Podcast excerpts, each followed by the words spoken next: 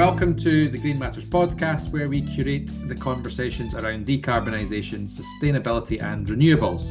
We bring together experts from all areas of the green marketplace, including technology, leadership, R&D, finance, investment, and governance or government invention, intervention. The podcast aims to create a space to both promote and challenge ideas, share visions for the future, and discuss how the world will change over the coming years.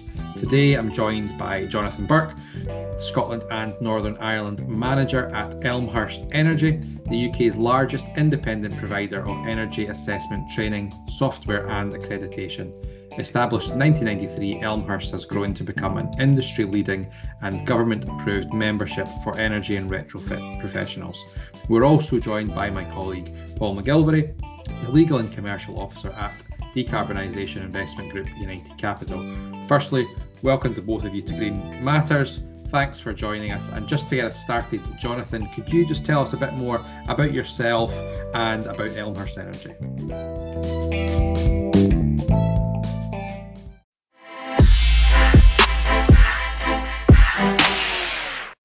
Sure. Uh, good morning, Fraser, and yourself, Paul, and thank you very much to you both uh, for the morning. invitation to come along.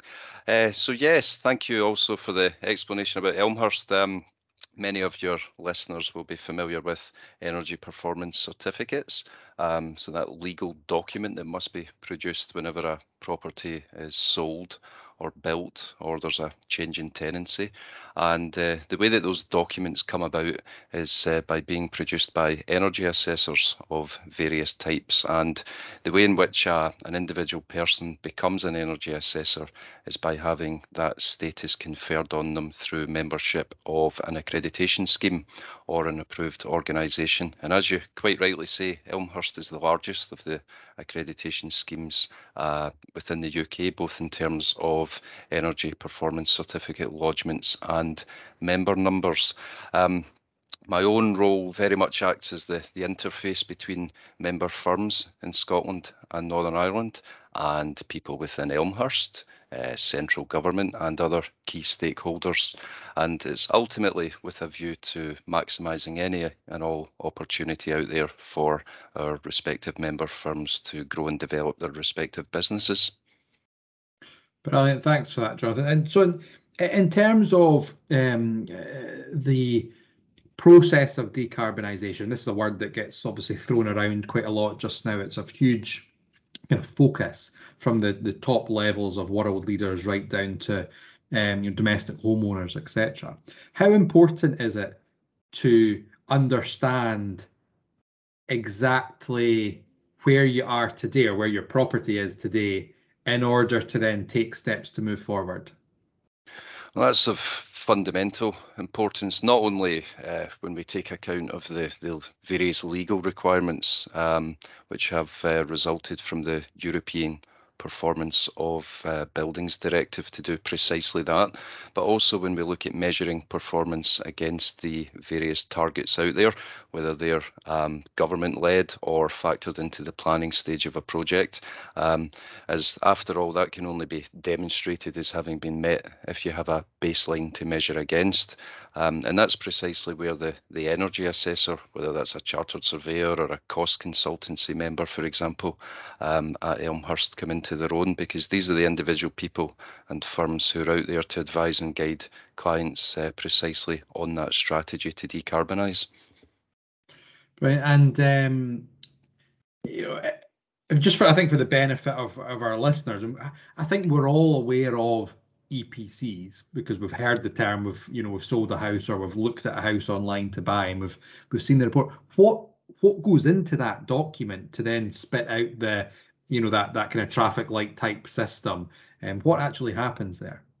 So we begin by looking at what building initially is being assessed, whether that's a domestic or a non-domestic uh, premises, for example.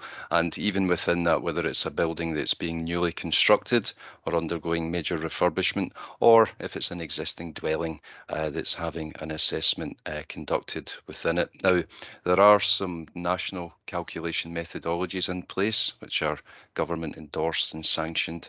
Um, and uh, whether you look at the SAP methodology that's used in the domestic setting or the SBEM uh, uh, side used in non-domestic, um, there's a very clear process and methodology that must be followed by an energy assessor to suitably um, ascertain the energy efficiency um, of a building. So typically that's going to involve looking um, at the fabric of the building, the construction type, the year of construction, um, depending whether the person's operating in a new build capacity or if they're looking at a, an existing uh, dwelling, that's going to involve uh, taking account of certain default values. So the U values, the thermal efficiency of walls and elements of the, the property itself. Um, the energy assessor will also then begin to look at the heating system within the property, um, the hot water and the lighting. Um, they may also take it a stage further to look at the um, appliances used within the premises. But ultimately, it is an asset-based approach um, and can be conducted on vacant premises um, as, e as, equally as those uh, occupied. But there is great movement out there towards taking into account the occupancy um, of premises and how the people living within uh, actually use energy and how they consume it and what sort of behavioural change that could affect uh, also. Okay, so have you seen in your experience then that the the kind of stuff behind an EPC um, is that becoming much more smart now, um, and more sophisticated in terms of how it calculates the rating versus maybe where it was ten years ago? Yeah, and 2022 is actually going to be quite a seismic year out there in terms of the methodology. So we'll see the release of the SAP 10 methodology um, used in a domestic setting. Um, so at the moment, the um, under the bonnet stuff, if you like, that's taking place is based on SAP 2012. Um, so that's coming up for nearly 10 years out of date uh, with various figures and default values therein, um, perhaps uh, needing a, an overhaul. Um, also, there'll be an update to the SBEM methodology um, used to assess uh, non-domestic premises. And that links in nicely with a lot of the advances we've seen in terms of measured energy performance. So you'll you'll often hear about the, the performance gap, um, of which there can be many, many different gaps out there between what's designed or what's planned in a building and what's actually uh, present when the building is uh, assessed. And that can range from the energy, carbon cost, comfort factors, air quality, damp, mold, and so on and so forth. So there's been a, a, massive sea change in the background over how we go about measuring other factors uh, within the built environment. Um, and uh, these will always feature um, quite prominently with the uh, underlying national calculation methodologies that will be in use. Okay, and I know again, I think we're all um, pragmatic enough to know that there, there, there won't ever be a perfect way to um, to assess and monitor. And, and EPCs have obviously been that's what we've got, and they're they're continuously developed and updated. And just before we started this conversation, I'd asked you a question about air source heat pumps specifically, and actually, I, I, I think you explained it so well. I'd like us to get it on on the podcast. So um, I had put to you that some of our businesses focus a lot on air source heat pumps, but we're seeing that EPC um, calculations don't kind of view them particularly favorably um, when when the, the calculations come out. Can you just kind of talk us through that and explain why that is? Yeah, that that may be the case in a lot of situations. It, it, essentially, it goes back to the formulation of the the methodology um, a number of years ago, 15 or so years ago, where um, when it was decided that a certain metric has to be used that will demonstrate the energy efficiency of a property, that the, the metric that was chosen at that point was all to do with cost. So that was seen as the great motivator uh, towards homeowners and landlords actually doing something. So if they could look at how much they could save, for example, through the installation of energy efficiency measures. So the SAP band rating of a property, the EPC band rating of a property is based on a cost-based metric. Although interestingly, if you were to ask people nowadays in this more climate aware environment we find ourselves in, what does energy efficiency mean to them? They might say it's about reducing carbon or it's about being more thermally efficient or reducing energy consumption or having increased comfort values. But we have uh, at the moment this situation where a cost-based metric is what's used. And fundamentally, the, the cost-based metric looks at how much does it cost uh, to heat a square metre within that property.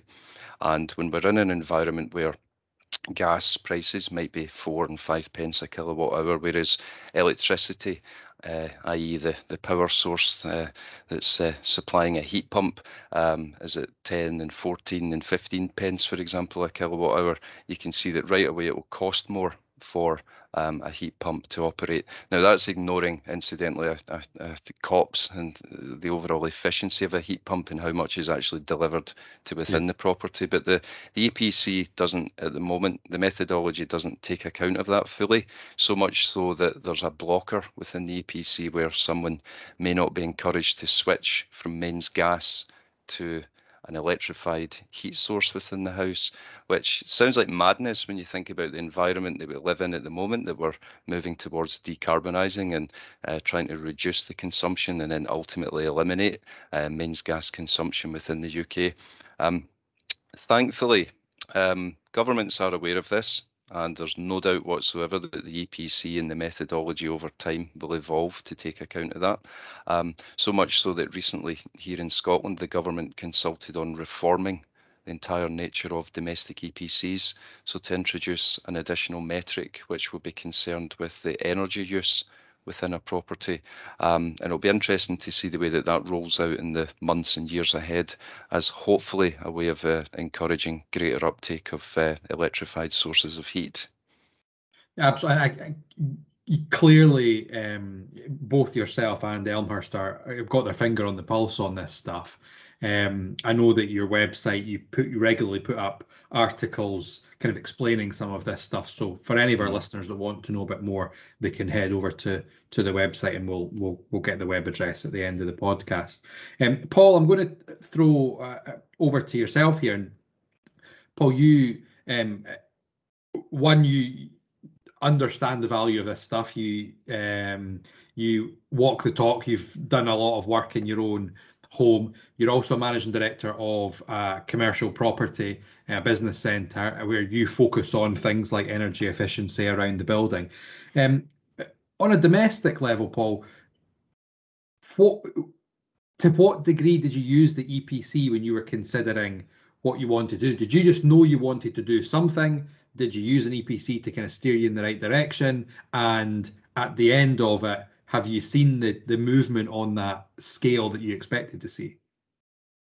Yeah, I mean, I, I, I did see just uh, talking basic um, basic band ratings on EPC. So my, my EPC moved from a C and a D to uh, to uh, to Bs, um, and that was with the three um, uh, you know e energy uh, decarbonisation um, elements to it. So I had the air source heat pump installed, the um, battery storage, and I also had solar panels uh, as well installed. So those three uh, were deemed to be when I, I spoke uh, with Home Energy Scotland about it initially, and they reviewed the EPC. They said that that would probably be the best way to go. It's retrofitting a 1980s build, and I'll go into more detail uh, about my journey in an upcoming blog. But essentially, it was a big driver for me as part of the decarbonisation journey to try and get that EPC up to as far up to an A as possible. Now, Jonathan makes a good point about you know how these these bandings work and how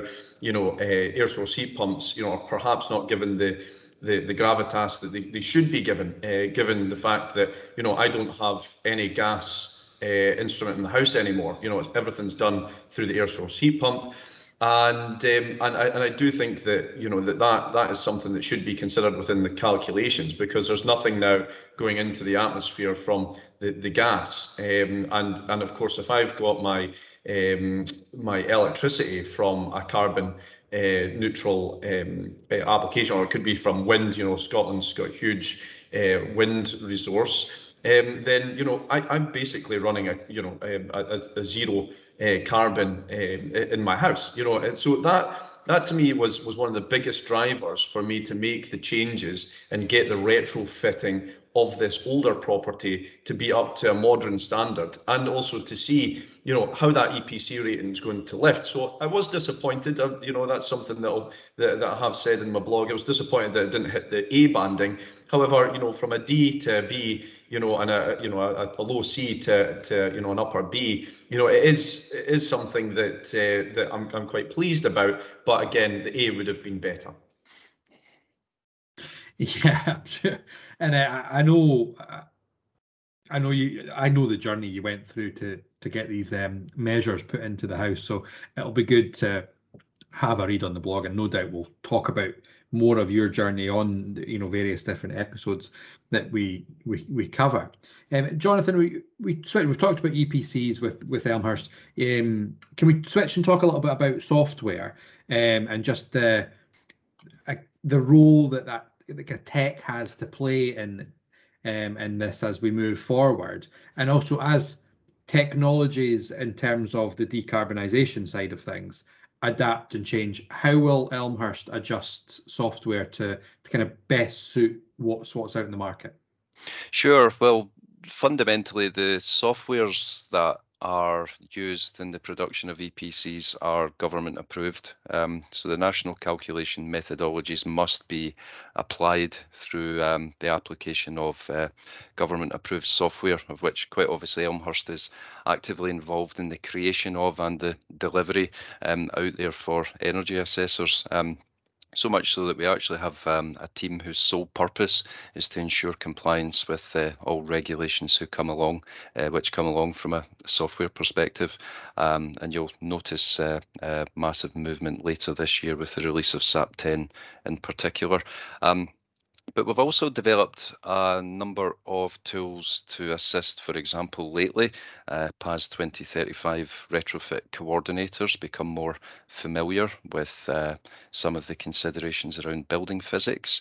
Um, that's a, an area of expertise traditionally uh, for those um, on construction and new build energy assessors out there, but we've noticed lately a lot more uh, retrofit coordinators are um, taken up the offer to become familiar with the SAP methodology to consider air permeability and air tightness planning within projects, um, to look at moisture management. Um, and I think that going forward, some of the, the tremendous effort that's going into how we monitor how effective a retrofit program has been by closing that gap between what's been planned and what's been delivered will be a phenomenal area uh, for growth in the months ahead, and that will be augmented by the various uh, software releases that we have in the pipeline. Good, good stuff. All sounds good. I think um, that from a retrofit perspective, and I know that that's a, a really kind of key area for for Elmhurst.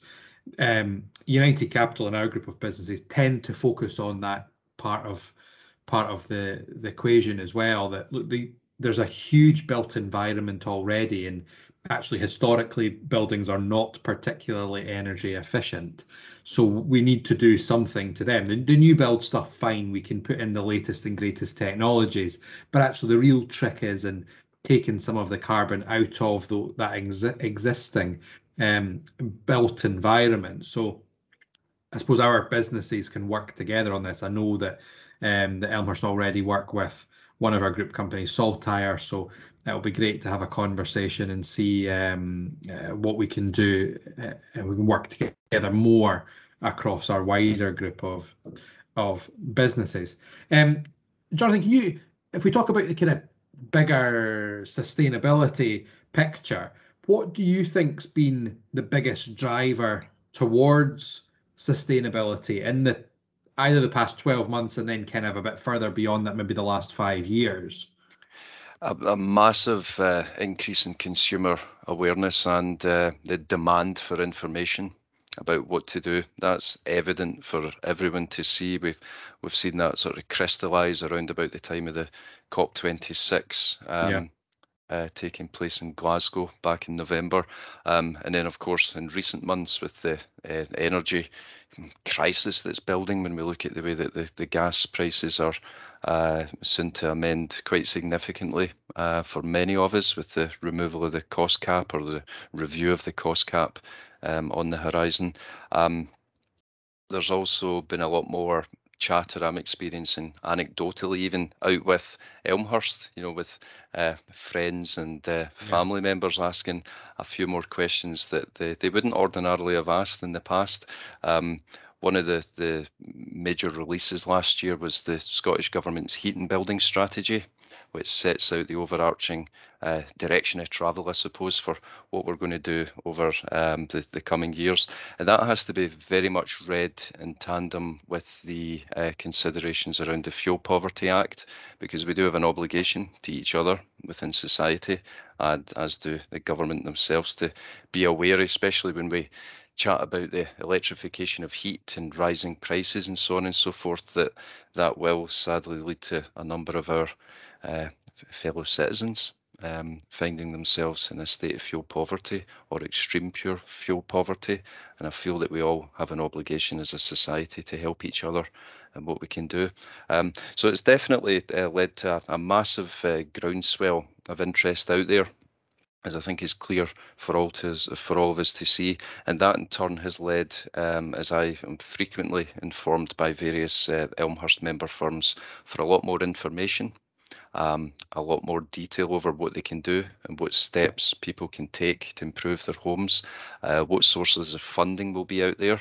And uh, interestingly, we're now beginning to see a lot of movement coming from lenders, in particular mortgage lenders, um, who are looking at uh, various products they can offer out to their mortgage holders, etc., um, to help assist in the funding of the installation of energy efficiency measures to reduce consumption. Yeah, it does feel like um, it's almost a kind of squeeze from all directions. Really, there's the the kind of consumer demand. You you know, government are pushing. There's there's opportunities as well, and there's funding and grant monies, etc. Um, there there will then come the penalties and the fines that, that will no doubt come at some point.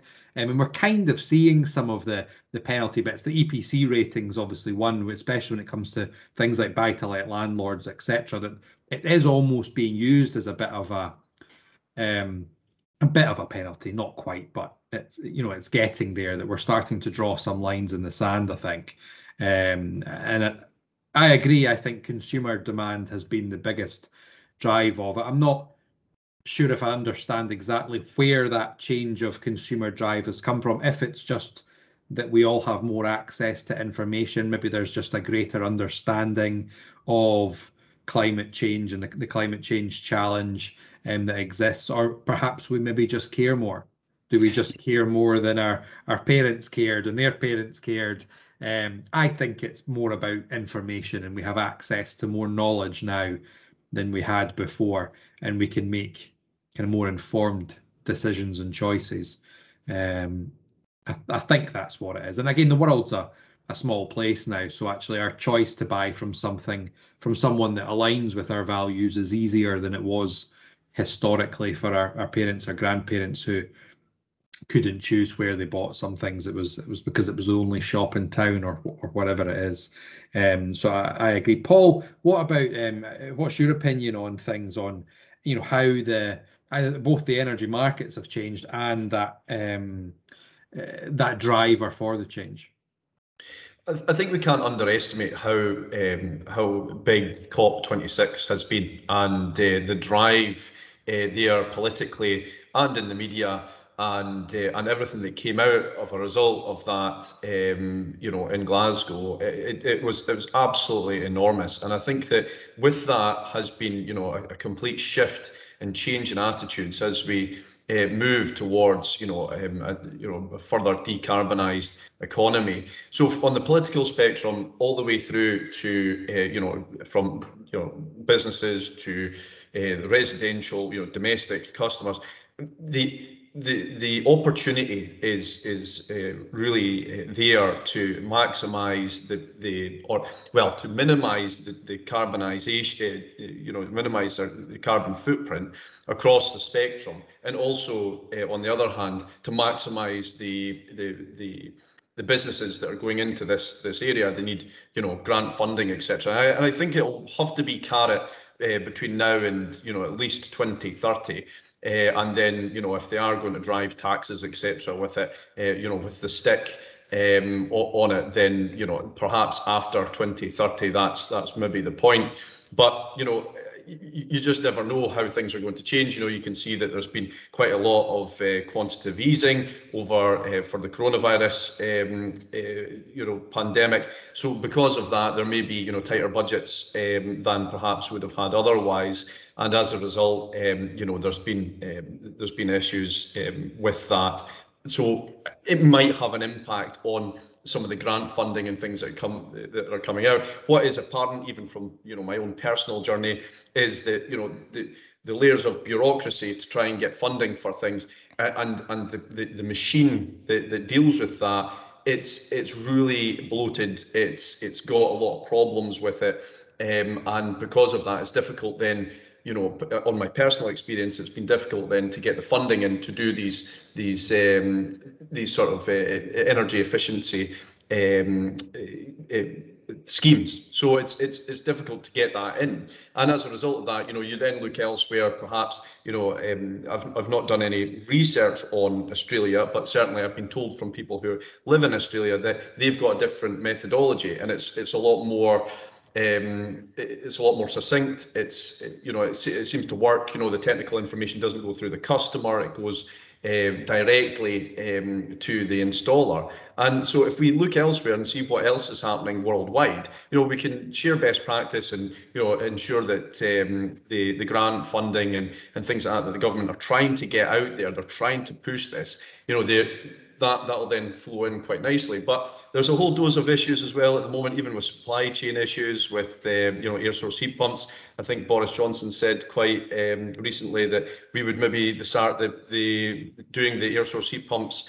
Uh, within the UK, we would start manufacturing them within the UK. There's a lot of difficulties with that too, that the industry have already said. So I, I think at the moment they're still trying to find their feet as to where it's going to go next. But having said that, though, there's a huge uh, amount of pressure politically and a, a lot of pressure from um, from the, the, the population at large to try and get these um, decarbonisation agendas out there. And of course, you know, let's see what technology will come out of it.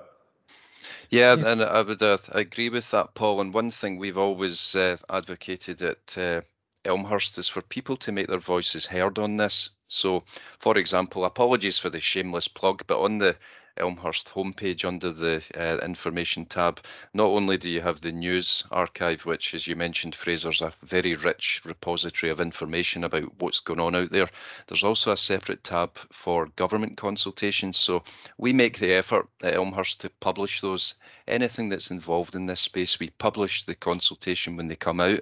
Uh, we also set in place the mechanism for not only Elmhurst member firms, but for anyone uh, to respond either through us or directly to the various governments of the UK with their own thoughts and feedback. Because very often you'll find that when the legislation comes along, some people might clamour in the background for certain changes they would like to have seen or the perception they might not have been listened to. But a lot of the time you drill down into the detail and they, they haven't responded. They haven't made their voice heard to the government. So I would always actively encourage anyone, even if it is to introduce the concept of uh, some of the information you might have picked up on the Australian model, for example. I'll, I'll need to look into that myself, actually, out of interest, um, to get that jotted down in the response that goes back to government because they do review everything and they are then duty bound to respond with their own uh, thoughts on it ultimately. That's good. Yeah, no, I think uh, your website has got loads of great stuff on it. As I said, I've spent a bit of time um, on there having a look through it, so there's plenty of stuff there, and I would encourage anyone to to go and have a look. Um, my last question for you, Jonathan, is a bit more of a kind of pie in the sky, future gazing type thing. But what do you think the built environment will look like in 2050, which is this kind of like line in the sand when we're talking about climate change? Yeah, that's a, a great question. I suppose to qualify that with a couple of statistics out there. So, um, roughly 80% of the buildings that are with us today will still be here in 2050. Um, but given that at the moment around about 28% of the uh, greenhouse gas emissions in the UK come from those buildings, then I think it's fairly safe to say they're going to look vastly different in very uh, uh, different ways come 2050. Um, put simply, we all know that the cheapest energy out there and a, a way of uh, reducing consumption is the, the energy that you don't use. Um, and I, we have to look at the effective insulation of a building as being the core part of how you uh, minimize consumption within it. So aesthetically, elevations and the, the way that a building appears is likely to look different from how it does at the moment. Um, how various uh, areas of uh, thermal bridging within buildings will have to be addressed, typically corners, junctions and interfaces between elements and how it all fits together. Um, We'll also, I suspect, see massive differences in the behavioural aspect of the buildings and how the occupants, whether that's a residential home or a tenant within a commercial premises, how they actually use energy. Um, that's likely to coincide with uh, massive movements in the Internet of Things approach, if you like, in various smart technologies where many of us will control our heating systems at the moment through an app on our phone. Um, but in the years ahead, we're likely to look at uh, more involvement um, in a similar way in terms of appliances and uh, our EV car that we'll have parked outside the house in 2050. Um, will that EV car be used as a form of battery storage? Or will we also be like Paul and we'll have some form of battery storage within the house? Who knows? But there's there's there's no denying that it will it will look ostensibly um, with 80% of the buildings still being here, they might look uh, vaguely similar. But I think when you look at the insulation levels, the heating systems, and how the occupants use them, it will be vastly different from what we see today. Excellent. I think it's um, it's funny. It's one of those things that you know we look back to some of the maybe the cartoons we watched as kids and some of the buildings that were on. You think it's probably not that far away from where we're going to end up. And I I, I think fundamentally will change how we live. Actually, I, I was just down in London um, yesterday, and we um, we popped for uh, up to Paddington for a meeting. A, a new development. The whole area has been regenerated around Paddington, and um, it's been built so you, you don't really need to leave so you live, you work, you know, your kids are then educated and you can shop, etc., all in this tiny little community. Mm. Um, it feels like that's maybe the future that you, you really you don't move much. and apart from maybe holidays, hopefully anyway, we still move for, for holidays. But it kind of feels like you we can make everything come to us. We can be much more efficient in the way we live by not having to move around and use energy to move around um, for various different parts of our life. Um, and this this the area we were in, you kind of felt like you could do that. It felt like yeah, I could see me living here, my family living here, and not really needing to leave much. Albeit I would because I'd want to, but you would mm. need to leave. So um, I don't know. Maybe that's where we're getting to. That um, we it's lock, stock, and barrel change on the way that humans live. Yes, and it's where it links in with other um, elements to the economy here, because with the built environment currently contributing what just under a third towards greenhouse gas emissions, another third is coming from transportation, and that links in with that in that situation? And will we be jumping on some hydrogen powered bus at that point? Who knows? Um, I was on one quite recently, I must say, didn't really notice any difference. Um, but it's all part of the of various national infrastructure programs that will need to come along. That's all inevitable. But at the same time, they better be joined up. They better all work and enhance each other. Yeah, I think that I think that's the most important bit, Jonathan. That um, and I think COP26 for me as a, a bit of a layman looking in, um, that's the bit for me that that feels encouraging that we're joining the dots now.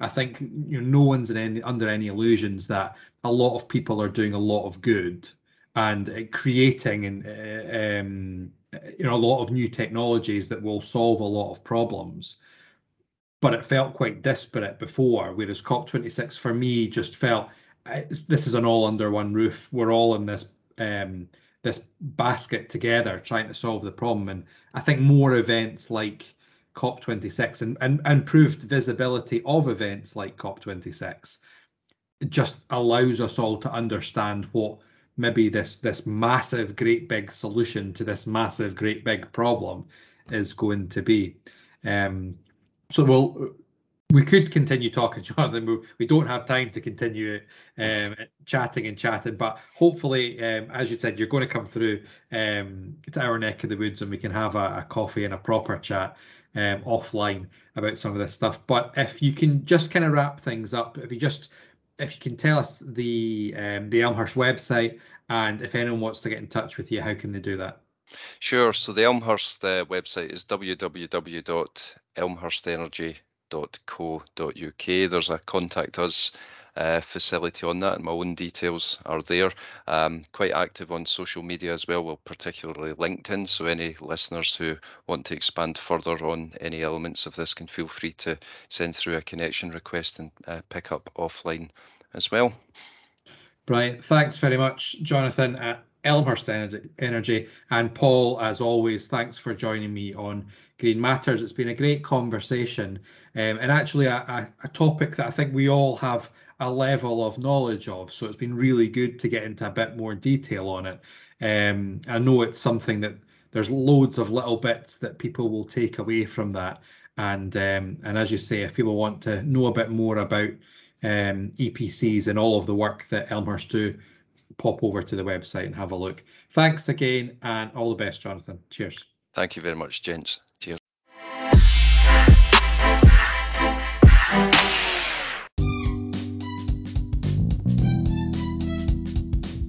That brings us to the end of another episode of Green Matters, our podcast curating conversations in the green marketplace. Uh, thanks very much to our special guests, and huge thanks to our podcast sponsors, the Carling Group, the family investment office of Graham and Leanne Carling, that invests in the consolidation and decarbonisation of the healthcare, real estate, and building services sector. This podcast wouldn't happen without the very generous support. So, thanks again, and thanks for listening.